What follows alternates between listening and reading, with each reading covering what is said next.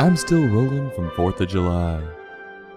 Welcome to another episode of This Goose is Cooked, where we review books intended for our future generations. Today's book, F is for Flag, by Wendy Cheyette Lewison. Illustrated by Barbara Duke. Published by Grosset and Dunlap. F is for Flag is a nonfiction read detailing the American flag, touching on its backstory and how it was created, and moving on to its nicknames and various ways we show respect. Will this book get us fired up about Old Glory, or will we finish a bunch of self hating American apologists? Well, take your hat off and please rise as we go through this read. The book starts out repeating the title of the book, saying it stands for Our American Flag. And I have to say, I'm fired up already, and I'm saying F is for, uh, fuck yeah! Or is that A is for? Whatever. You get what I'm going for. The book now states, quote, See it waving in the wind, just like a hand waving hello. End quote. Oh, yeah, I see it. I also see a huge middle finger on a flagpole, saying, Go right to hell, to our enemies and to those terrorist bastards. Let's keep this hype train a movin'.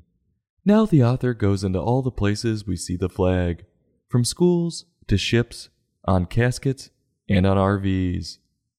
We see it in many different places because we love it. It's a constant reminder that this land is the land of the free and the home of the brave. And in the picture, we see some greased up Americans laying in the kiddie pool with a snorkel on, trying to get skin cancer. Why? Because they can. Because F is for freedom. That's what I'm talking about. The author continues, touching on how America is a melting pot, like fondue. Except there's more than one cheese, and sometimes it gets stinky, but when you stick a fork in America, it bites back. Wendy makes another good point. They were all united together under one flag. I think this was written just after 9 11. Take me back. Actually, don't. You know what I mean. The rallying together part. We could use a little bit of that right now. The book now explains the creation of the American flag, but Wendy must not like Betsy Ross because she claims no one knows who made the flag, and then calls Betsy Ross sewing it together a story. Until someone shows me proof that some poor bastard got screwed over by Betsy and deserves credit, I'm going to give the old girl her due. Well, of course, this wouldn't be a book on our flag without including what everything means on it showing us the original 13 states flag, and now the flag we have today with the 50 stars representing 50 states. And don't get any ideas that it's changing anytime soon either. No, DC is not becoming a state. Neither is Puerto Rico. We like our nation's flag just fine with 50 stars. 51 would throw the whole flag's feng shui off.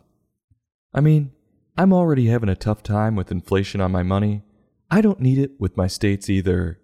I already hate going into dollar stores and paying a dollar and a quarter. We don't need a flag with 50 plus one. Wendy's hitting it all.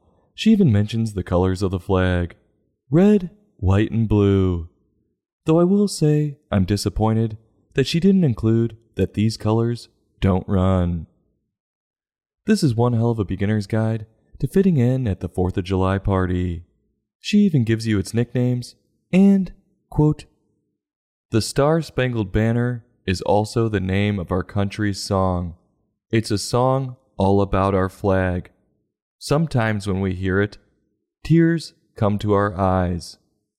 End quote. Now that's real love right there. America, love it or leave it, am I right? There's plenty of other countries to go to if you don't like it. You don't have to stay here and bring everyone down with your Debbie Downer attitude. Quit raining on our parade. That's why I have mad respect for Billie Joe from Green Day. He put his money where his mouth is and is moving to England. It's about 20 years too late, and he's not relevant. Absolutely no one is going to miss him. But hey, he's leaving, and that's great. Wendy dives deeper and explains the Pledge of Allegiance and its purpose. I'm telling you, if you aren't a real American after reading this, I don't know what will do it. And the guide comes to an end on Wendy explaining that the flag stands for many F words, like family and freedom. We hold these truths to be self evident that all men and women are. You know the thing. The lesson to this one is simple America is the best country on the planet. But not only that, Wendy discusses unity and the many freedoms this country does grant us. And at a moment where the country and even the world seems to be turning more and more polarized, this book seems to say all the right things.